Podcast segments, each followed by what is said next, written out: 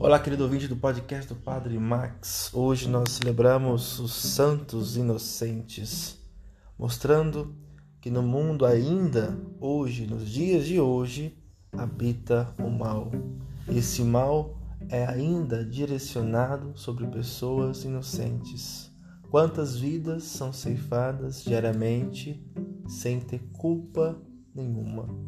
A vida deve vir sempre em primeiro lugar como dom dado por Deus e cuidado por nós.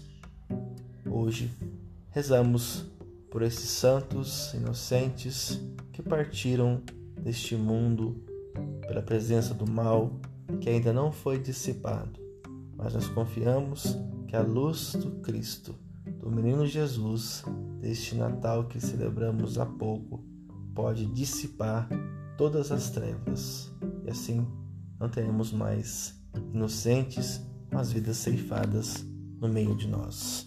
Forte abraço aqui do Padre Max.